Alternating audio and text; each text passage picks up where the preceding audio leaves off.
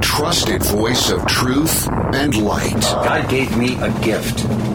I shovel well. I shovel very well. And a rally point for those who've accepted the reality that they are not sheep. We've got a blind date with destiny. And it looks like she's ordered the lobster. This is the Bryan Hyde Show. Well, hello there, and welcome to the show. This is a place where we gather to revel in wrong think. Not because it's cool, not because it's trendy, but because it's necessary if you want to stay tethered to reality in times such as the ones we live in. So, with that said, let's dive right in. Quick shout out to my sponsors. They include MonticelloCollege.org, LifesavingFood.com, Bereli.com, TMCPNation.com, and ClimbingUpward.com. By the way, uh, John Pulver from Climbing Upward will be joining me tomorrow on the show, just in case you want to put that on your calendar. So I've been thinking about this uh, lately, and I, I, know I'm not the only one who is, is feeling discouragement, or at least uh, I'm, I'm feeling the weight of the situation before us. So I don't want to make it sound like, okay, so first of all, I just want to talk about what a bummer everything is. I'm only acknowledging that uh, I think all of us are, are doing the best we can to, you know, keep a stiff upper lip, pip, pip, and all that, you know, keep a, a, a good, cheery disposition, but it's not easy.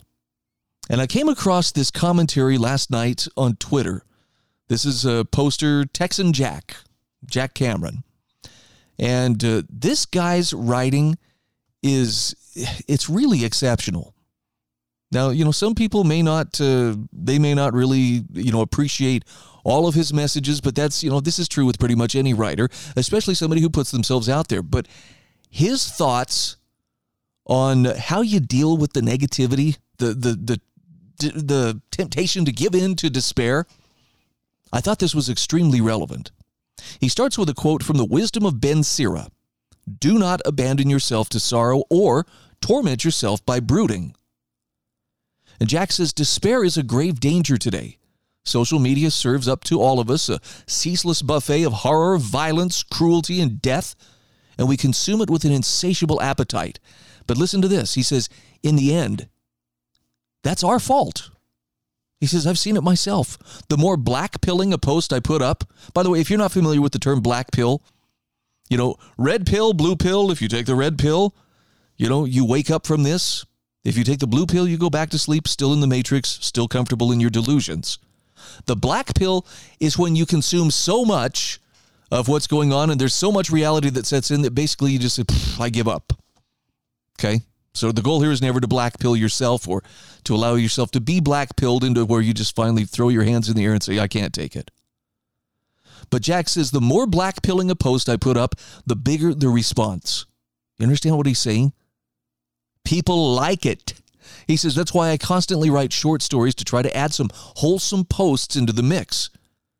But he says you don't respond to them nearly as much, but I know I've lifted a few spirits rather than crushed them further. And that's the thing about despair. Unlike depression, which is a mental condition, despair is generally a voluntary act of self harm. We don't succumb to despair, we surrender to it. It wants to claim us, but if we refuse to open our arms to greet it, well, we can keep it at bay. He says humans aren't nearly the two dimensional beings our globalist overlords would like to think. They won't turn us into consumer producer bots quite so easily. And while, yes, we certainly love pleasure. There's also a distinct allure to pain that we can't quite bring ourselves to separate from, not all the way. Now, listen to what he uses as an example here. He says, Remember that first heartbreak? Remember how it felt knowing that he or she wasn't going to call, no matter how much you willed him or her to? No matter how much you ached deep in your chest and not perpetually at your throat? You probably hated it at the time. Do you still? Thinking back, wasn't there a keenness to it that the years have dulled? Wasn't there a kind of sweetness to that melancholy? People who carry their pain around with them are easily recognizable. Just hold your hand up to conceal the smiling mouth, and it will be there, lingering in the eyes. He says, I've seen it in some of you, though I won't dare broach it with you. I'm always here to talk if you want, though. We see the darkness around us, innocence destroyed, churches failing, institutions being corrupted, people giving in to the worst of impulses, seemingly with any fight whatsoever. we're tempted to just give up on everything, grab a jar of black pills and chug them down. So we do what we shouldn't. We jump on Twitter. Yep, another gang of young black men beating an old white woman to death for $10 or more politicians being caught out in lies, bribes, sexual misconduct, etc. And hey, look at that. No repercussions. They just moonwalk into the next crime or lucrative job paid for by your taxes. Bill Gates warning of the next great pandemic, an Ebola variant this time. But hey, it's okay. We'll have a vaccine ready for you to buy in a few months. Testing? Yeah, we did some of that, but in this new age, you don't want to be part of the problem, do you? You like your job, right? American soldiers killed in some country you had no idea was even in a conflict. Why are we there? Why did a 19 year old girl from Alabama need to die there, choking to death on her own blood, praying to Jesus and calling for her mama? Nobody's sure, but just do your job, pay your taxes, and keep voting. Keep voting like a slot machine. Hey, one day you're bound to win. By the way, another baby was found dead in a car from heat exhaustion because mom got caught up at a 48 hour rave party. Stay tuned for details. Got to get those details. Now, he says, if this stuff isn't making you miserable, there's something profoundly wrong with you. But here's his point we keep coming back. It is a choice. We can come back, but he says it needs to be for the right reasons. We need to try to make an effort to let in some light to dissipate the gloom. Any of us can do it. You ever drive along the highway and see someone trying to merge, but traffic's too banked up and no one will let them in?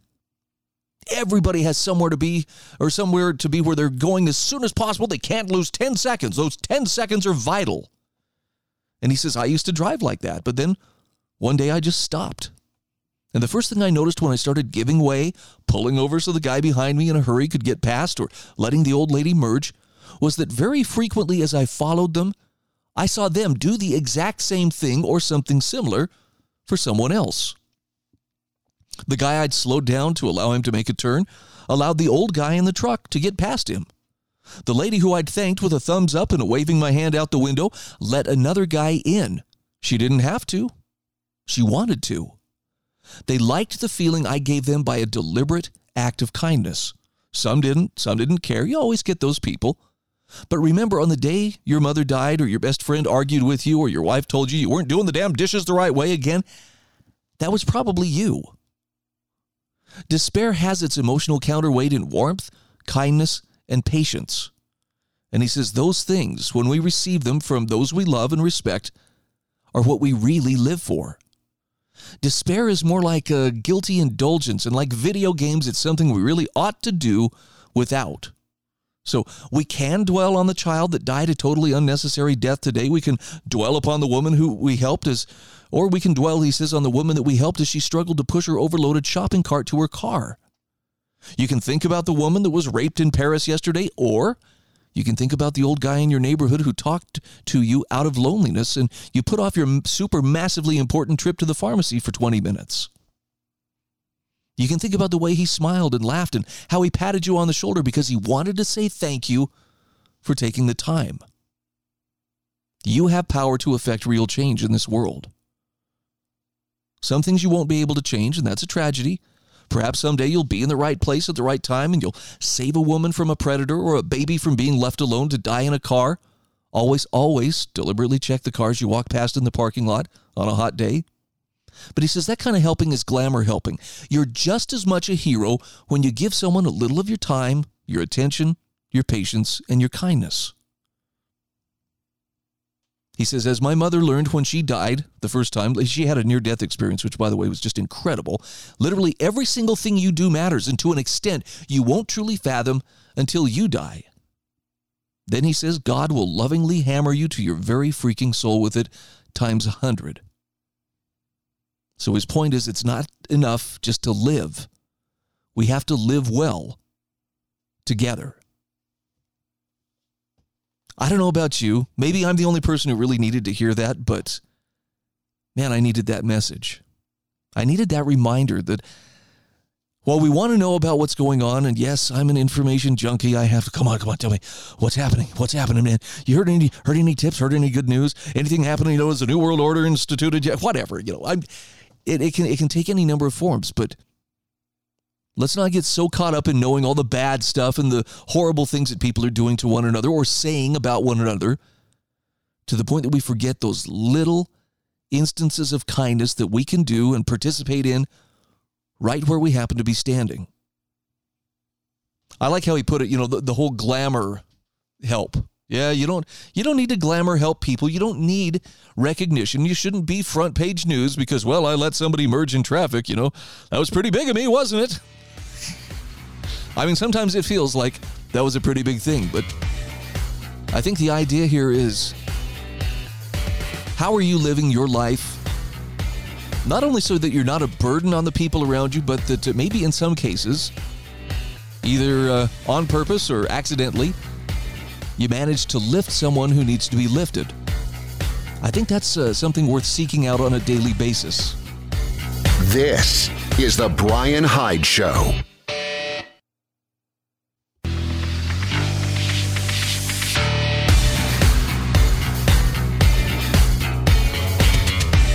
This is The Bryan Hyde Show. All right, welcome back to the show. Okay, so I, I felt really good sharing that uh, that piece from Jack Cameron about uh, just simply spreading a little bit of light where you happen to be standing, lest uh, we we choose to go where the despair is all the time. And I don't want you to think now I'm going to throw all that away and tell you about the really bad stuff that's going on, but I do have a couple of things I wanted to point out. And and this one I just found interesting primarily from a literary standpoint, but also because I don't know about you, but I think a person could be forgiven for wondering if we're living in George Orwell's novel 1984.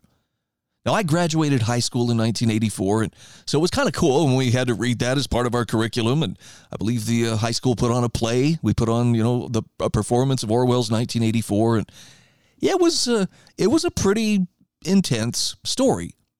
Although I look at it much differently down the road than I did at the time. I mean, at the time, it was like, yeah, you know, there's problems out there, but you know, this could never happen, especially in America. Now, keep in mind, you know, when I graduated high school, Reagan was president. Is just you know he just got elected to his second term, and you know it's uh, basically you know the only place where you would find a 1984 like existence was probably somewhere in the Soviet Union, back behind the Iron Curtain. Never in our wildest dreams did we think something like that could happen here. And yet the Berlin Wall fell just five years later, 1989. A couple of years after that, the Iron Curtain came down.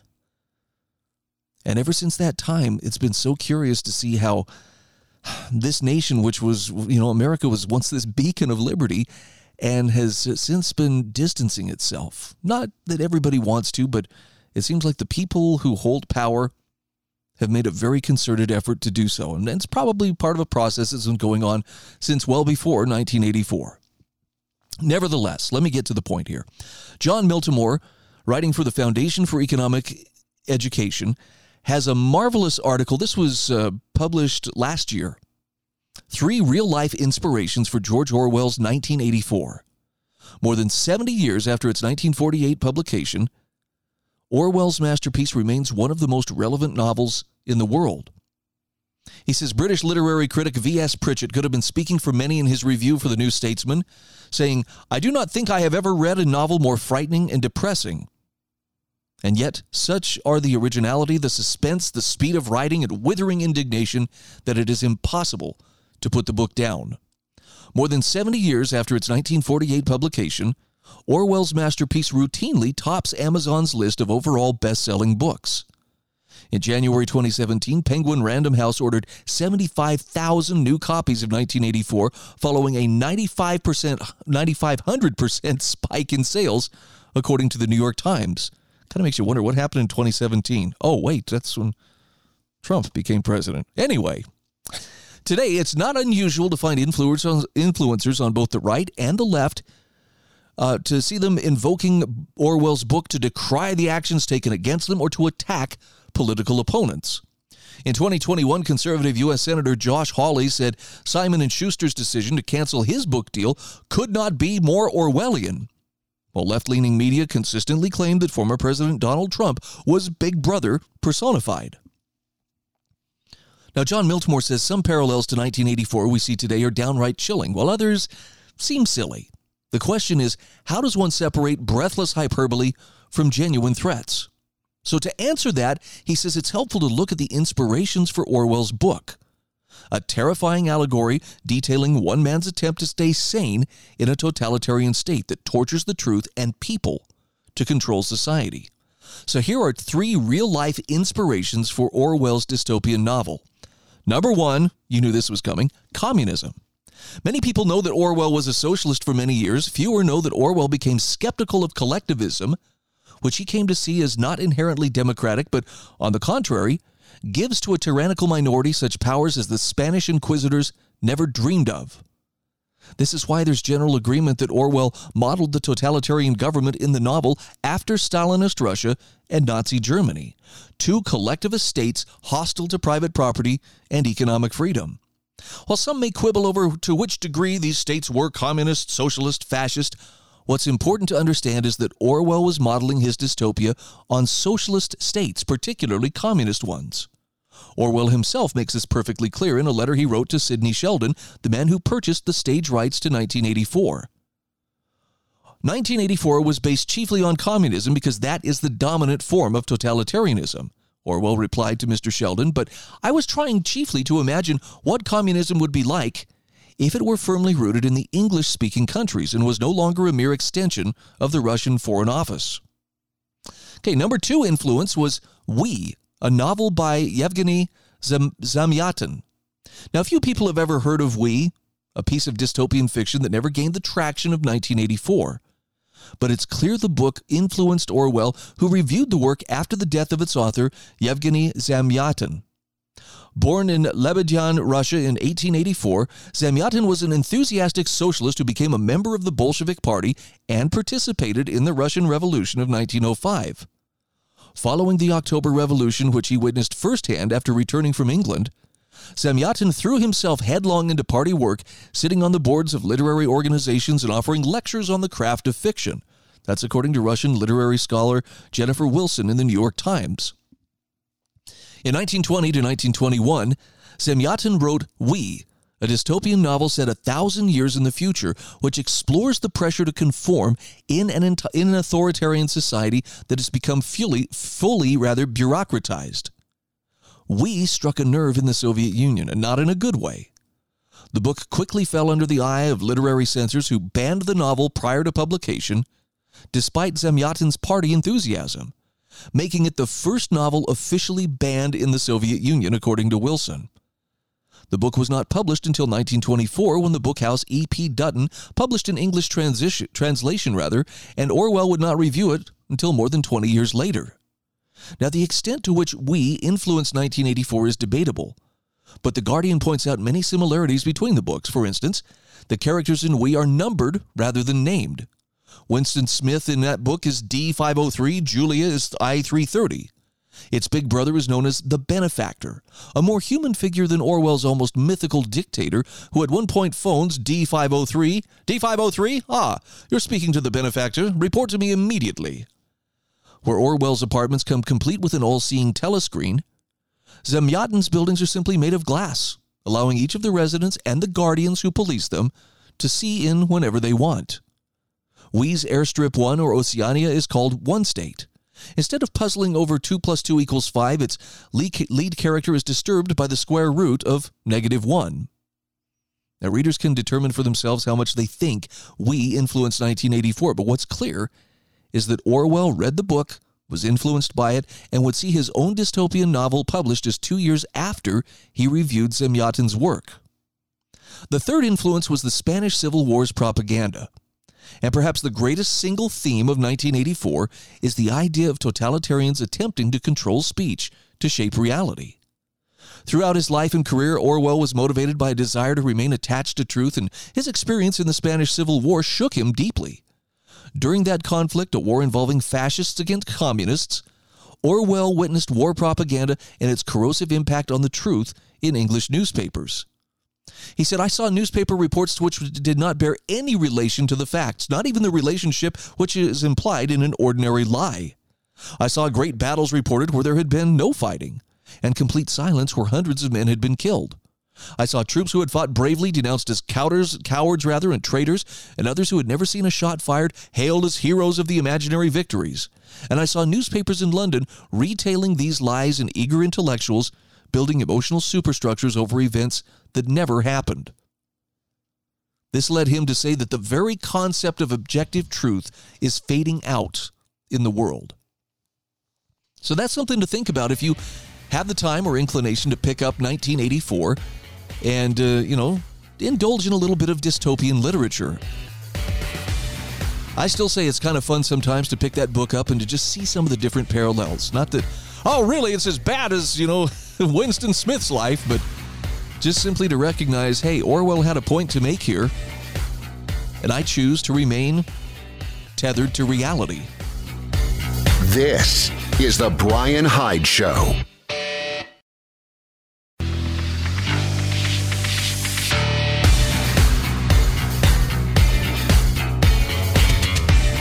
This is The Bryan Hyde Show. All right, welcome back to the show. Okay, I'm going to go a little bit deeper into some uh, mm, fairly sensitive material here. I say sensitive from the standpoint of this is probably not going to leave you with that sense of warm fuzzies that uh, other topics might. So, we're going to talk a little bit about uh, the globalists attempting to introduce a digital currency system. And I got to preface this with the understanding that um, I think a lot of us are feeling the, the pinch right now. Economically, all is not well. And while I think most of us are scraping by, look, I consider myself very blessed, but uh, I feel, I feel the pinch every time I stand at the gas pump. I'm like, man, whew, things are expensive. Every time I go to the grocery store, actually, I'll tell you when I really feel this. When I take my mom to the grocery store, because more and more she's she is more shut in. She has difficulty getting around on her own, and uh, when I take her to the grocery store, she's always been a pretty frugal individual but uh, she gets the full sticker shock when she sees how much things cost because she doesn't get out there very often. And, and I can guarantee if it's only been a few weeks or a month, she still will recognize, holy cow, that is that much more expensive. You know, when you're going a couple times a week, you don't notice it as much. But nevertheless, Brandon Smith, writing for alt-market.us, has, write, has written about the, uh, the reset when will the globalists attempt to introduce their digital currency system? I strongly recommend you take a look at what Brandon Smith has to say. This this young man makes a great deal of sense. And and I know this is, you know, for some people, well, here we go, off into tinfoil hat territory. But I want you to think about this just logically for a moment, or at least what I, I consider this to be a pretty rational way to approach this. The people who pushed the lockdowns, the mandates, all of the the disruptions that came along with the COVID pandemic. More and more, it's becoming clear that they did this out of a sense of we've got to consolidate, or at the very least, if we want to make it a little more innocent, maintain control of the situation. Well, if they are that interested in control, then it absolutely makes sense that one of the greatest things they could do to control the people, the, the underlings like us, is to implement some kind of a currency which is 100% within their control, meaning no exchange takes place. Nothing you earn, nothing you spend is uh, your private business. You can be taxed at will. You can have money discounted or uh, rather confiscated from your bank account at will. That kind of stuff offsets, you know, some of the convenience of the digital currency. Brandon Smith says, I want you to imagine for a moment a future world in which everything we know about functioning and surviving within the economy is completely upended. The world has gone compl- has gone fully digital, meaning people live within a cashless society where physical monetary interactions are abandoned or prohibited, replaced by central bank digital currencies or CBDCs. All transactions are tracked and traced. Nothing is private any longer unless you're operating as a criminal within a black market. Now, by extension, production is overtly suppressed and micromanaged. Small businesses are a thing of the past, and only a select group of major corporations working directly with government are allowed to operate. It's not just that cash is outlawed and that everyone must rely on a digital ledger. The very data pathways and networks that we use to transfer funds are also controlled. Much like the SWIFT data network, the globalists have the ability to lock down internet payments, individual accounts, and business accounts and deny people the ability to move funds from one place to another.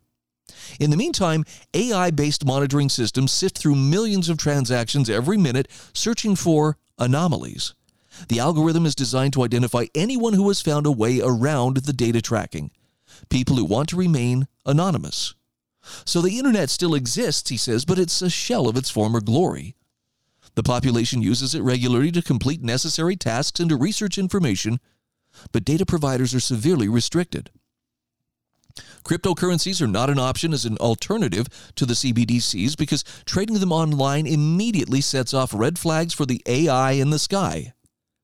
Only government approved websites are allowed to exist, with extensive rules limiting what they can do and what they can say. AI chatbots provide the public with most of their information, and the globalists control the parameters of the chatbots. People only ever hear the news that the elites want them to hear. All contrary data is eliminated. It's not so much banned, rather, it is simply omitted from the record until the people who remember it are long gone.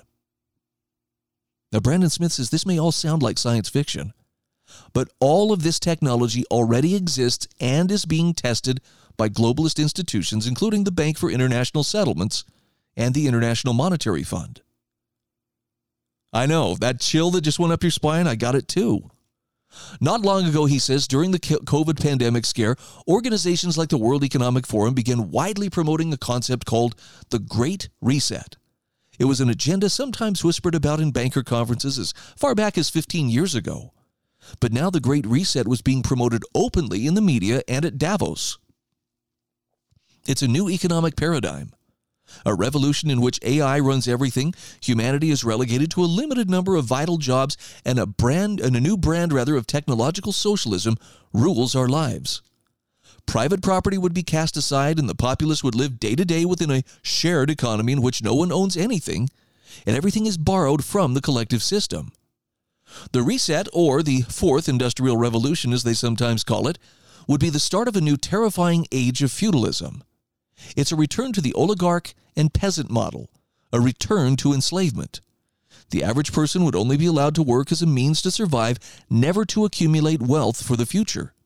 And each peasant's survival would be utterly dependent on their access to the system, which could be taken away with the push of a button.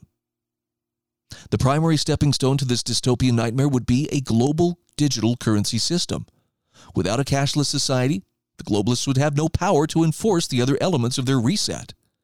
But when and how will they implement this monstrosity? And why would anyone embrace it? Brandon Smith says globalists tend to operate in stages of incrementalism, but sometimes they exploit dramatic crisis events in order to frighten the population into compliance with policies that would have taken decades to institute otherwise. We saw this clearly with the pandemic. Most of the reset concepts were revealed to the public during this time, perhaps because the globalists thought they had it in the bag and there was nothing anyone could do to stop them. This even included con- consistent talk of cashless systems to prevent the spread of COVID on physical dollars. But COVID, with its tiny infection fatality rate, failed to frighten people enough. The opportunity fell apart. Today, the question is when will they try it again?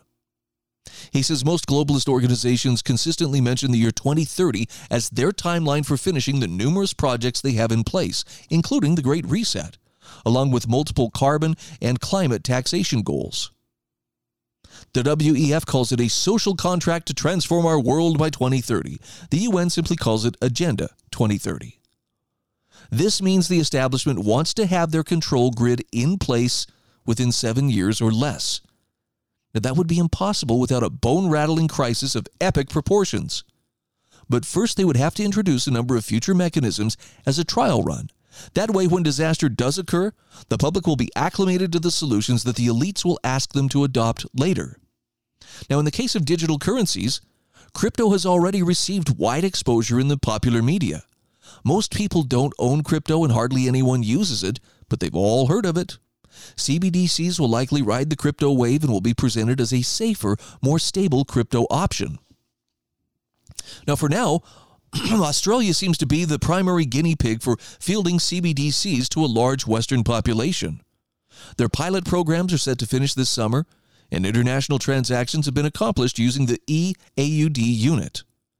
Though they have not revealed when they might introduce the currency to Forex markets or the citizenry, but the point is the system exists and can be copied and adopted by other nations. At bottom, he says globalists know that countries like America will not accept a fully cashless system without a complete collapse of their existing currency and economy. It's just not going to happen otherwise. And Brandon says, I have doubts that many Americans will accept such a, such a system even after such a collapse. The majority of Americans, 59%, say they like to have cash with them for various purchases. Now, though Western consumers make payments more often with bank cards, they still enjoy having physical money when they want it. The implications of intricate digital surveillance of every single purchase and transfer of funds is not lost on a large portion of the population. People know that if they give the government a telescope into their wallets, that eventually that information will be used against them. Take away the option of anonymity, and millions of people will resist, even if they have nothing in particular to hide. He says conversion to a cashless system would require calamity and force a full spectrum crisis throughout the U.S. and much of the Western world in the next few years, along with another few years or more of reconstruction in, to bring in those CBDC mechanisms. Now, get this small businesses would have to be removed from the picture, leaving only major corporations which could then refuse to accept cash as a means of payment from consumers. That would be one method of expediting the cashless system, along with outright government confiscation of physical paper. I don't know about you, but precious metals are starting to look a little more attractive. And no, I have no intention of participating in such a system. This is The Bryan Hyde Show.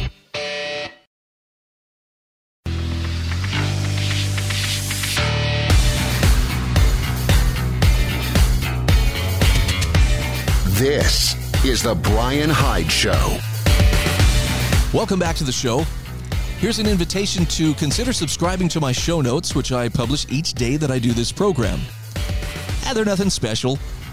I do try to find some pretty funny and sick memes to share with each edition of the show notes.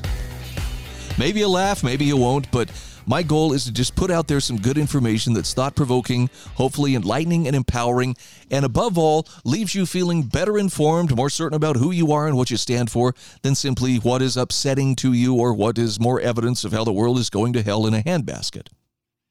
Now, having said that, let me just share this latest article from uh, this is from L- Lenore Skenazy. I mean, look, public safety is a very well intended goal, but hopefully we can all agree, you know, it can be taken too far. Case in point, Lenore Skenazy has this wonderful article. This is from intellectualtakeout.org. Cops telling parents how to raise their kids. She says, At last it was the big day for Tom D's daughter, age six, the day she would walk to get a Gatorade all by herself. She wouldn't have to cross any big streets, and her parents made sure she was well equipped. They gave her some money, her mom's phone so she could be tracked, and a hand drawn map, even though the store was just a few blocks away. Now, this was a Detroit suburb. Dad Tom has asked that his last name not be used for fear of retribution from the cops because the cops were indeed called. No sooner had the girl turned onto the larger road where the store is located than an older man stopped her and summoned the police. Tom was tracking his doctor, his daughter rather, and he, when he saw that she wasn't budging, he went out to see what was going on. And as he arrived, so did two cops. They asked me what I was letting her do, and I said, "Well, I'm letting her walk to get a Gatorade." They asked me her age, and I told them. Tom recalls. The police said, She's not old enough. And I remember thinking, That's your personal belief. You don't know my kid at all. But I also remember thinking I need to tone myself down. Well, his prudence paid off. The cop said, We don't want to bring Child Protective Services into this, indicating that they certainly could if pushed. So Tom gave them his name and identification and promised I'll make sure she's inside our house going forward. And that's what he and his wife have done. They've changed their parenting not due to actual danger, but to other people's perceptions and this in turn has changed their daughter.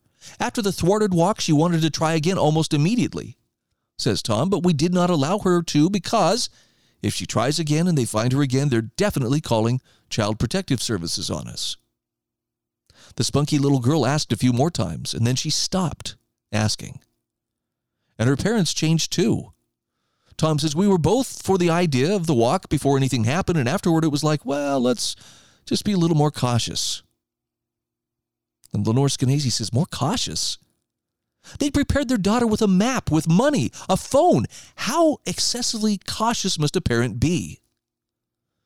She says, This is why I never blame parents for, for helicoptering. Our culture insists that we do it. And yet, as childhood independence has dwindled, childhood anxiety and depression have shot up.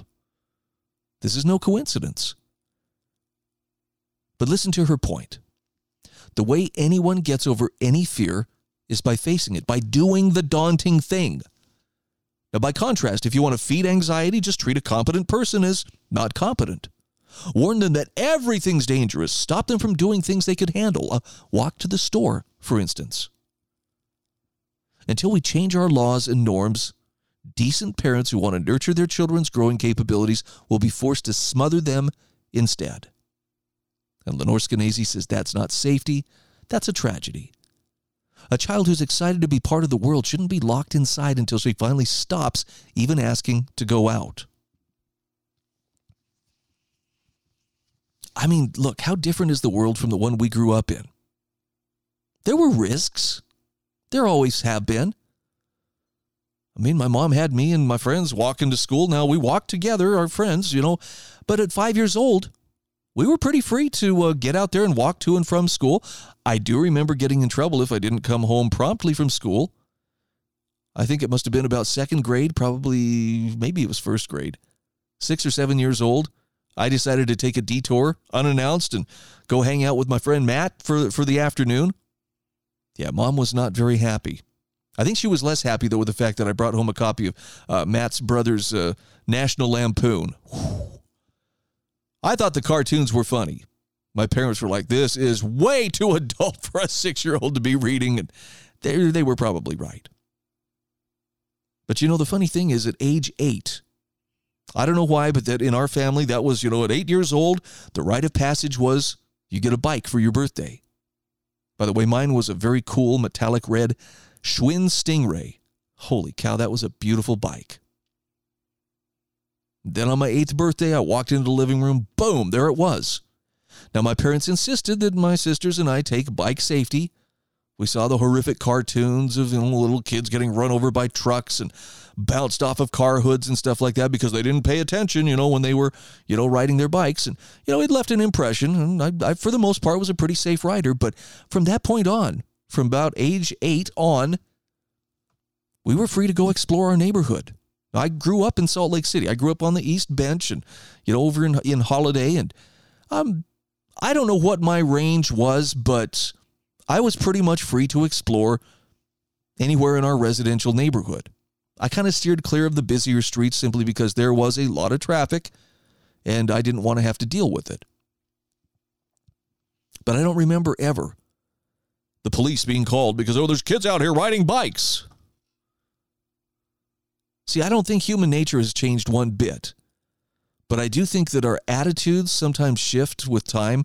And in this case, I think Lenore Skenazy is calling out uh, what, what really is is tragedy.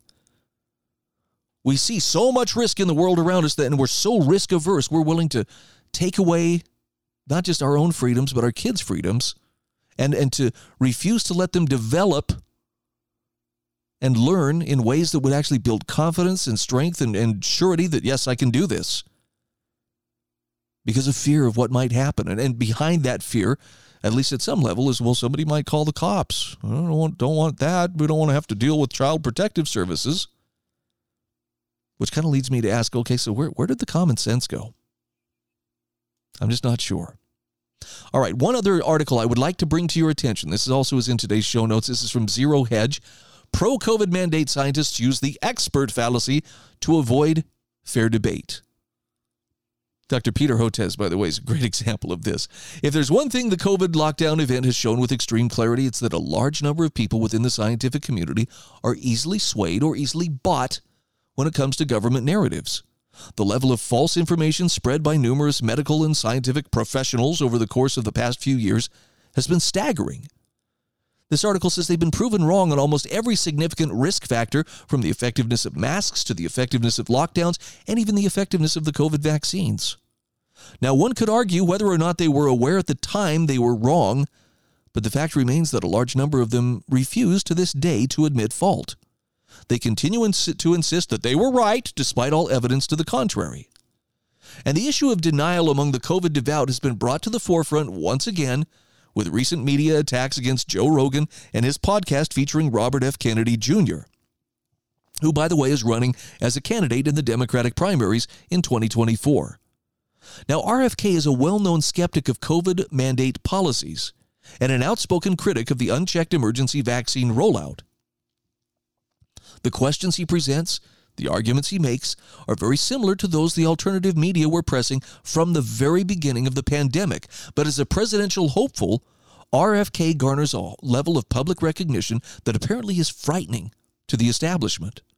The corporate media has engaged in a coordinated assault on Kennedy, demanding that his interview with Joe Rogan be censored by Spotify, as well as social media platforms, on the grounds that he was spreading dangerous medical misinformation. Avid cultists, uh, COVID cultists, including a doctor and well known defender of Big Pharma by the name of Peter Hotez, piled on the bandwagon, dismissing RFK's information and making the usual accusations of conspiracy theory. Now, in return, Joe Rogan suggested if Hotez was so confident that RFK was misinforming the public, then he should be willing to debate the issue properly and openly.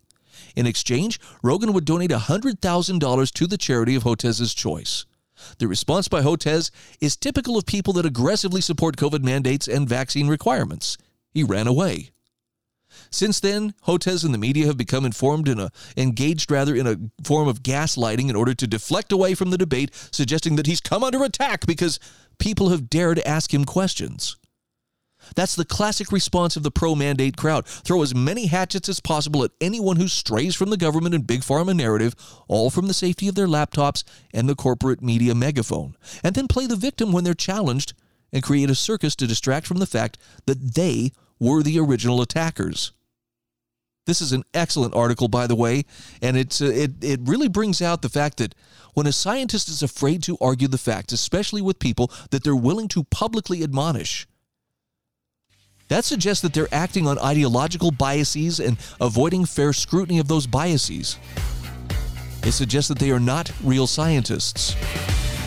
And I would say it also suggests that they're not acting in good faith. So you got to make up your own mind on this. I would think that uh, more information would be better than less information when it comes to doing that. Or do you believe you're as stupid as some people are trying to tell you? This is The Bryan Hyde Show.